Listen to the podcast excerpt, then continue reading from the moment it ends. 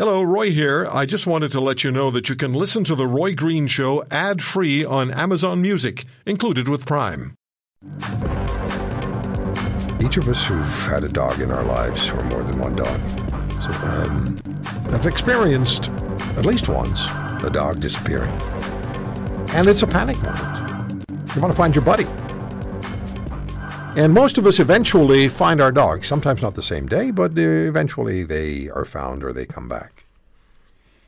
This is an amazing story.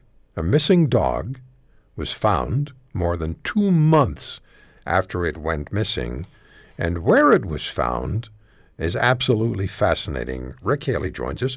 He's a caver in uh, Missouri in the United States, and um, it's his story. Rick, thank you very much for joining us. How are you doing? Uh, I'm doing well. Uh, thank you, Roy. It's a fantastic story. So, um, why don't you just tell us how you became aware of this dog being missing and how you, being a caver, and what is a caver, by the way? So, a caver is somebody who uh, explores caves, documents them, um, does a lot of uh, survey mapping, bio inventory, that sort of thing. Okay, and that's what you were doing at the time, yes? Yes, we had a project weekend at uh, a cave system called the Moore Cave System. Uh, it was being put on by the Cave Research Foundation. Uh, the project leaders are Chad McCain and Mark Brooks. And so they had a survey going on, a dive attempt to get two caves connected, which we had to abort because of a malfunction in some gear. And then we had the first door to door trip in this cave. Um, also, with that, we had some recreational cavers who were there just to experience the cave. They were parents and uh, kids who ventured into a part of the cave that we weren't working in that day and stumbled upon the dog. And that's when uh, my fellow rescuer, Gary Keene, took a picture of the dog, uh, left a flashlight on, and then that group had to exit the cave. He then uh, surfaced, called the local fire department.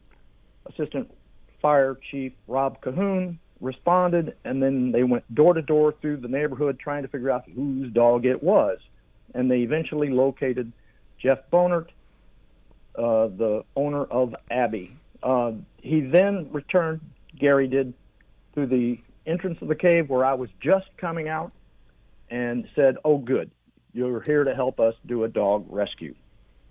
At that time, um, we had to figure out how to get her out of the cave as safely as possible.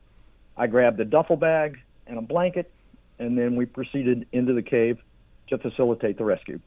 That's an amazing story. Absolutely amazing. So you're mapping out this cave system and you come across this uh, group of amateur cavers or people who are just enjoying themselves in the cave system, and they tell you that, they, hey, there's a dog. We found saw a dog over yep. there. And Absolutely. you take a picture of the dog, and then, as you pointed out, the process, fire department got involved, and the process was process of elimination. Knock on doors until you find the owner. You find the owner. So, what was the uh, condition um, where this dog was? Was it immobile? Was it not able to get out of where it was? So Abby the dog had curled up on a mud floor uh, in a ball and had been there a very long time. She was emaciated, um, had basically been starving. Uh, she had been in a totally dark, uh, 58 degree environment, oh pretty wet, and um, she um, just existed there potentially from June 9th to August 6th when we found her. If it weren't for the project weekend, we would have never found her. Two months. And dog in the cave. So when you found her, how did you? How did Abby respond to you seeing her and, and, and picking her up? So um, she was very lethargic. Uh, she could lift her head. She didn't want to really get up and stand. She was very, very weak. She was very skinny. Um, she smelled horrible.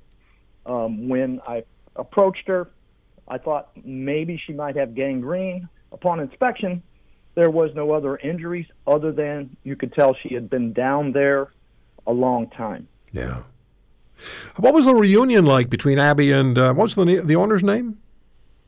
Owner's name is Jeff Bonert. Um, Jeff uh, retrieved her once we had gotten her uh, out of the passage 500 feet, which was kind of technical. It was tight. It was vertical. At the end, you had sort of a 40 foot corkscrew crawl where we crawled with her in front of us and handed her hand to hand until we got her outside the cave to uh, Assistant Fire Chief Rob Cahoon. You guys are heroes. Well, so I guarantee you there were 30 people at that project weekend. If they had all been there, we would have lined that cave with people to get that dog out of there. It's just what we do. Yeah. Well, you are heroes, and you saved Abby's life, and you reunited her with, with Jeff. What a tremendous story. And as you said, uh, and I read a little bit about it, it wasn't easy to get her out of there and do what you did. Rick, this is a fantastic story. How do you feel about it? Well, it has been overwhelming.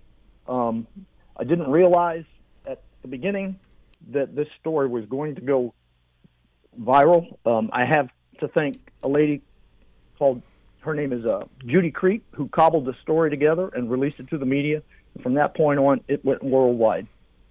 Yeah, it's it isn't a it's a story that just touches your heart. Now, millions and millions of people have dogs, and I was reading yesterday that since the COVID uh, pandemic began, there was a I think it was a forty one percent increase in the numbers of I could be wrong about this, but I think it was 40, 41 percent increase in the numbers of Canadian families that acquired a dog. Probably similar numbers in the United States.